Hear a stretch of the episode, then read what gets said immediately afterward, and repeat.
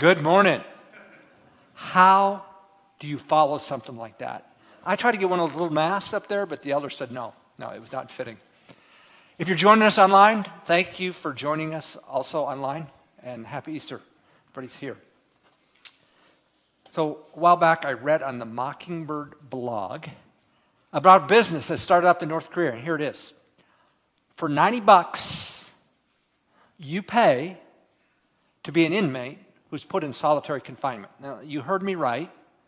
For $90, you give up all your electronics, you give up all your stuff, you get a blue prison uniform, you get a yoga mat, you get a tea set, you sleep on the, the floor, you have a toilet, but no mirror, and you get a pen and a notebook. Why? Why, why is this business going? Well, the lady who started said it was my husband. He was a, a prosecuting attorney, and he said sometimes, man, I, I, what I would do just to go into solitary confinement. She thought, ah, we'll give that a shot. So now, for 90 bucks, you get 24 hours. You don't have to do electronics, you don't have to do anything, you don't have to. And people are signing up for this. $90 to be put into solitary confinement. And the reaction when people get out, generally speaking, is the prison isn't in there, the prison's out here. Because I got so much going on and I can't shut it off and it's driving me crazy. That 90 bucks with my blue prison uniform and my mat and my tea set and my toilet without a mirror, it was, it was money well invested. Is that what we've come to in our world? It is so stressed out. I can't handle it. So, where do we find peace amidst life's turmoil? I want to talk about that this morning. So, if you got a Bible, if you'd open it to John chapter 20, we're going to start in verse 19 and we're going to go through verse 29. Wrestling with that question, where do we find peace amidst life's turmoil? If you don't have a Bible, we will put the pertinent verses up here. But as you're turning there, let me get us up to speed. It is the afternoon of the first Easter.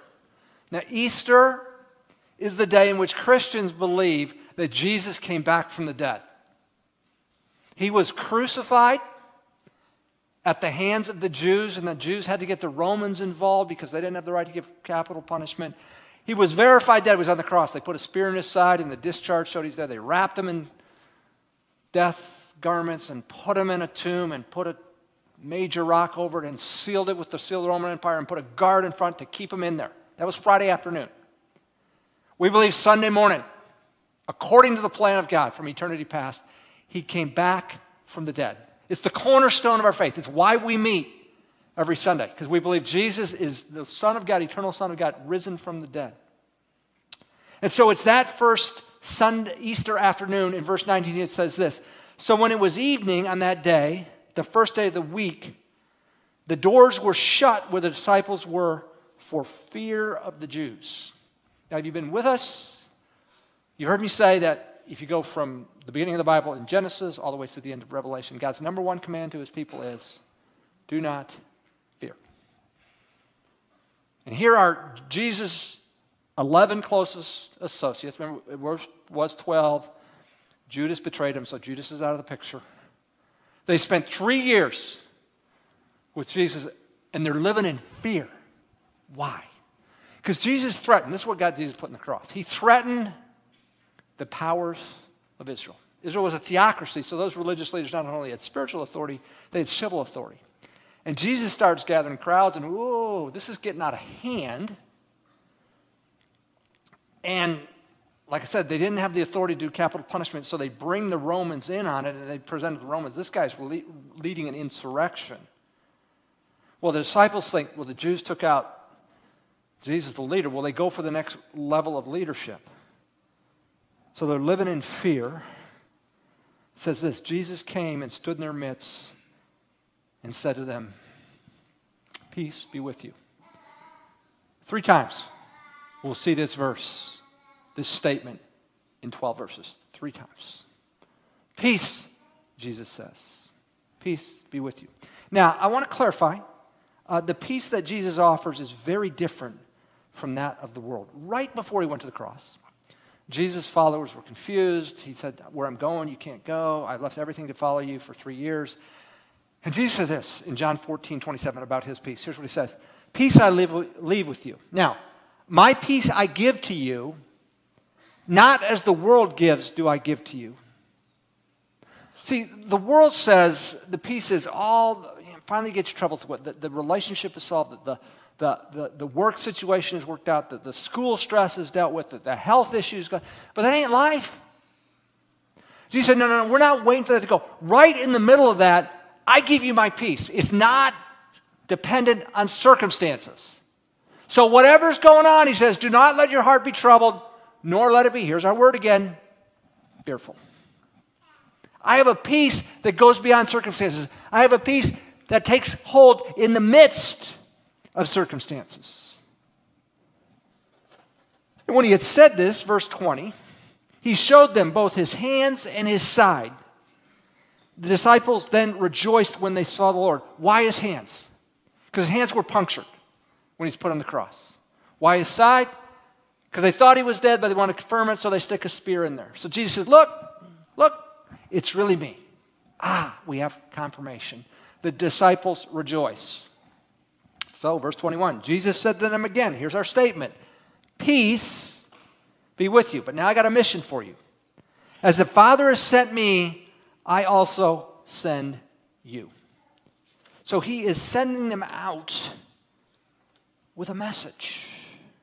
We'll get to that message in just a minute. Before he does that, he equips them. Verse 22 When he had said this, he breathed on them and said, Receive the Holy Spirit. Now, many of you know your Bible say, well, what about Andy? 40 days later, Jesus ascends and Pentecost happens and God pours out the Spirit. I think Jesus is giving a down payment of the Spirit, if you will, to empower these disciples to lead the church for the next 40 days. But then the fullness of the Spirit will come out upon every believer.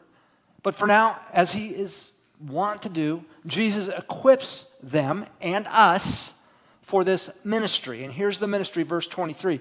If you forgive the sins of any, their sins have been forgiven them. If you retain the sins of any, they have been retained. Now, people will read this and say, oh, that he's giving the disciples the power to forgive sin. No, the power to forgive sin only lies with God. It only lies with one who is perfect, and that's Jesus. But Jesus, in a sense, is deputizing them. You go in my name, and you offer forgiveness. And the person who believes is forgiven. The person who chooses not to is not. That's the message you have. Think about a judge who rules that a, a, a prisoner is to be released. He charges the sheriff to do that. That sheriff has unique authority, but doesn't have ultimate authority. The authority comes from the judge. That's what's going on here. Jesus is giving the disciples the authority to take the message to the world that sin has been forgiven. And that's what Easter's about. From eternity past, God created you and me to be in a relationship with Him. That means we follow His lead. But what we did, what you did, and what I did, is we said, no, I think I'm going to do my own thing. And if you've been a parent or a grandparent, What's, if it's not the first word, but what's one of the first words your kids gets? No. I want you to do that. No. That's innate. That's, that's our rebellion. We push back against authority and we sure push back against God's. That created a separation. Jesus came and lived the life we are supposed to live 30 years. Humble, a carpenter's son. His last three years of life, he went into public ministry and began to proclaim the kingdom of God. And that brought the crowds out. And he, he authenticated his ministry with miracles and said, I'm unique among God. And, and even among his opponents, one time there was an argument, and, and he said, John 8 46, which one of you finds any sin among me? I wouldn't even say it among my friends, let alone my opponents. But the, the answer was silence. Jesus had no sin penalty to pay, but he rose from the dead. First, he was crucified, and he rose from the dead forgive your sin and my sin. But if you've never trusted Christ, I want to invite you to consider doing that today. What a great day it would be. Easter, to begin your relationship with God. And it's not something you have to do, it's, it's a statement of faith. God, I believe. I accept the forgiveness that you've been offered by Jesus. And, and the disciples have this mission, and the church has this mission. That's why we're talking about places like Turkana and other places around the world. That's why we're asking you to be Christ in your community because this message needs to go out. In verse 24, we find out that not all the disciples were there when we met with Jesus. Remember, there were 12. Judas is out of the picture, so there's 11. But in that first meeting, only 10 were there. Thomas wasn't. Verse 24, but Thomas, one of the 12 called Didymus, was not with them when Jesus came. So the disciples were saying to him, We have seen the Lord. But he said, Unless I see in his hands the imprint of the nails and put my finger into the place of the nails, put my hand to his side, I will not believe. So, so Jesus, before he went to the cross, predicted, I'm going to be crucified, I'm going to raise from the dead. On the morning, Easter morning, several women went to the tomb to finish the embalming process. It had been short circuited because of the Sabbath, and they found the tomb empty. And the angel said, They're not here. And they ran and they got Peter and John. And Peter and John confirmed there's an empty tomb. So there's evidence. Now, 10 of these guys, Thomas, we've been with you three years, and I'm telling you, we saw the Lord. And Thomas said, Yeah, I don't believe it. Man, what's it going to take? But in that, I see your tendency and my tendency to doubt. Thomas says, Unless I see his hands, I'm not going to believe. Eight days later, verse 26. After eight days, his disciples were again inside, and Thomas was with them. Jesus came, the doors having been shut, and stood in their midst. Again, he doesn't kick it down, he doesn't open the door, he just comes in. He's God, but he's God in a human body. And here's what he says Peace be with you. Third time. Third time. We've heard that statement. He said to Thomas, Hey, hey, hey, reach in here with your finger and see my hands. And reach here your hand and put it in my side. And Thomas, do not be unbelieving, but believing. If I had to plead with you this day, would you leave here not being unbelieving? Would you leave being believing? Thomas answered and said to him, My Lord and my God. Jesus said, Because you have seen me, have you believed? Blessed are those who did not see and yet believed. We're talking about getting peace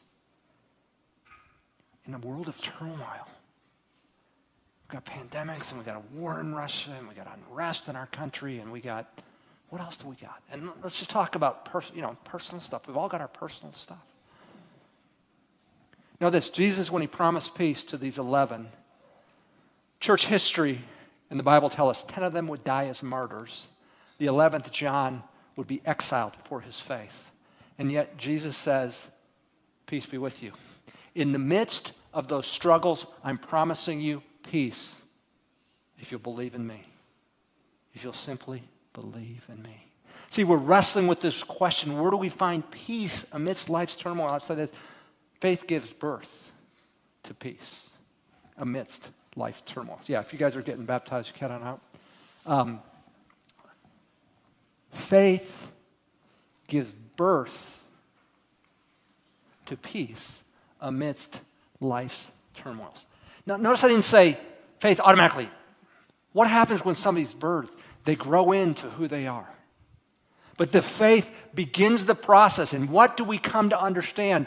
That God is in control and that it isn't all working out and I don't have it all figured out, but God does have it figured out. Now, if there's anybody in here that needs to hear this message, it's me. It's me. So this week, one of the guys on my team said, Here's a book on the Enneagram. We started talking about the Enneagram. And so there's nine of them, nine, nine, nine. And, and so you read about them, and they, they'll tell you a lot of things. But one of the things they'll tell you about is what is the besetting sin of each number one, two, three, four, five. Well, the besetting sin of number six is fear. And I thought, That's me. And these people are worst case scenario people. They catastrophize and they worry. And, and the guy said, About half the people in the world are like that. I thought, well, that's me. That's me. I, I stress out. So, you know what happened to me 28 years ago? I got married, and I married a person who the sky is always blue. There's never been any problems. And so we've had a lot of discussions. Tell me again, Andy, what's, what's the issue here? What's the problem? She said, I have prayed for you the simple gift of faith. You know, at the, at the end of the book, when the describes the guy's describing the number six, he said the biggest thing you can do is pray for faith because it is a gift. And I went back again. What is the definition of faith?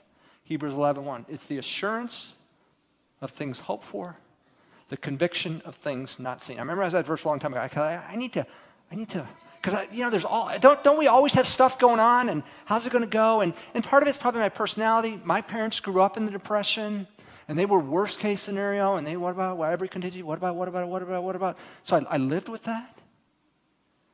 And it's sucking the life out of me. And God says, Andy, you need to trust me in this. And it, our circumstances are never going to be figured out. So let me ask you what is it for you that's draining you? Is it your job? You know, you got a sales quota, you got, that's always going to be there. Is it a relationship, a kid, a, a spouse? A, and, and, you're trying to figure that out, and you've been doing it for the last 12 years, and it's sort of kind of, yeah, maybe. God said, I want to give you peace in that. Maybe you're a student and semester's coming up. Stress in there. I want to give you peace in that. Maybe you got a deadline at job. Maybe you got a, an illness. And the treatment says the numbers should be going down, but they keep going up.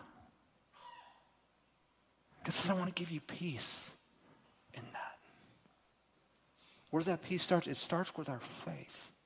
Our faith births peace. That though I don't have this thing all figured out, and I may never, I know a God who does. And that's exactly why John writes his gospel. Look at verses 30 and 31. He says, Therefore, many other signs Jesus also performed in the presence of the disciples, which are not written in this book. But these things have been written so that you may believe that Jesus is the Christ, the Son of God, and that believing you may have life in his name. Listen, listen, John lived with him three years, traveled with him. He saw him go to the cross. He saw him certified death. He saw the tomb and he saw it empty and he met Jesus. He said, Man, I want you to know what I've known. So I'm writing this gospel. If you're a person in process here considering faith, I hope we're a place that you would consider in your space as you consider that. What I want to ask you to do is would you consider reading the Gospel of John, a chapter a day? 21 chapters, you can do it in three weeks. Take about 10 minutes a day. Why? Because I think if you truly come to faith, you'll find a peace that's not of this world, a peace that only Jesus can give. But it starts with believing Him, trusting Him as the Son of God who has forgiven your sin. World War II had a uh, pastor named Dietrich Bonhoeffer who stood up to the Nazis. He said, I'm not, I'm going to speak out against what's going on. And they landed him in prison. Uh, a group of people made a film about his life, and in this one scene a young man, probably 18, 19 year old, last name is Kitchener, is next door, and he's weeping. And Bonhoeffer said, I, I want to pray for you. And the young man says, I don't believe in God. Bonhoeffer said, I'm going to pray anyway.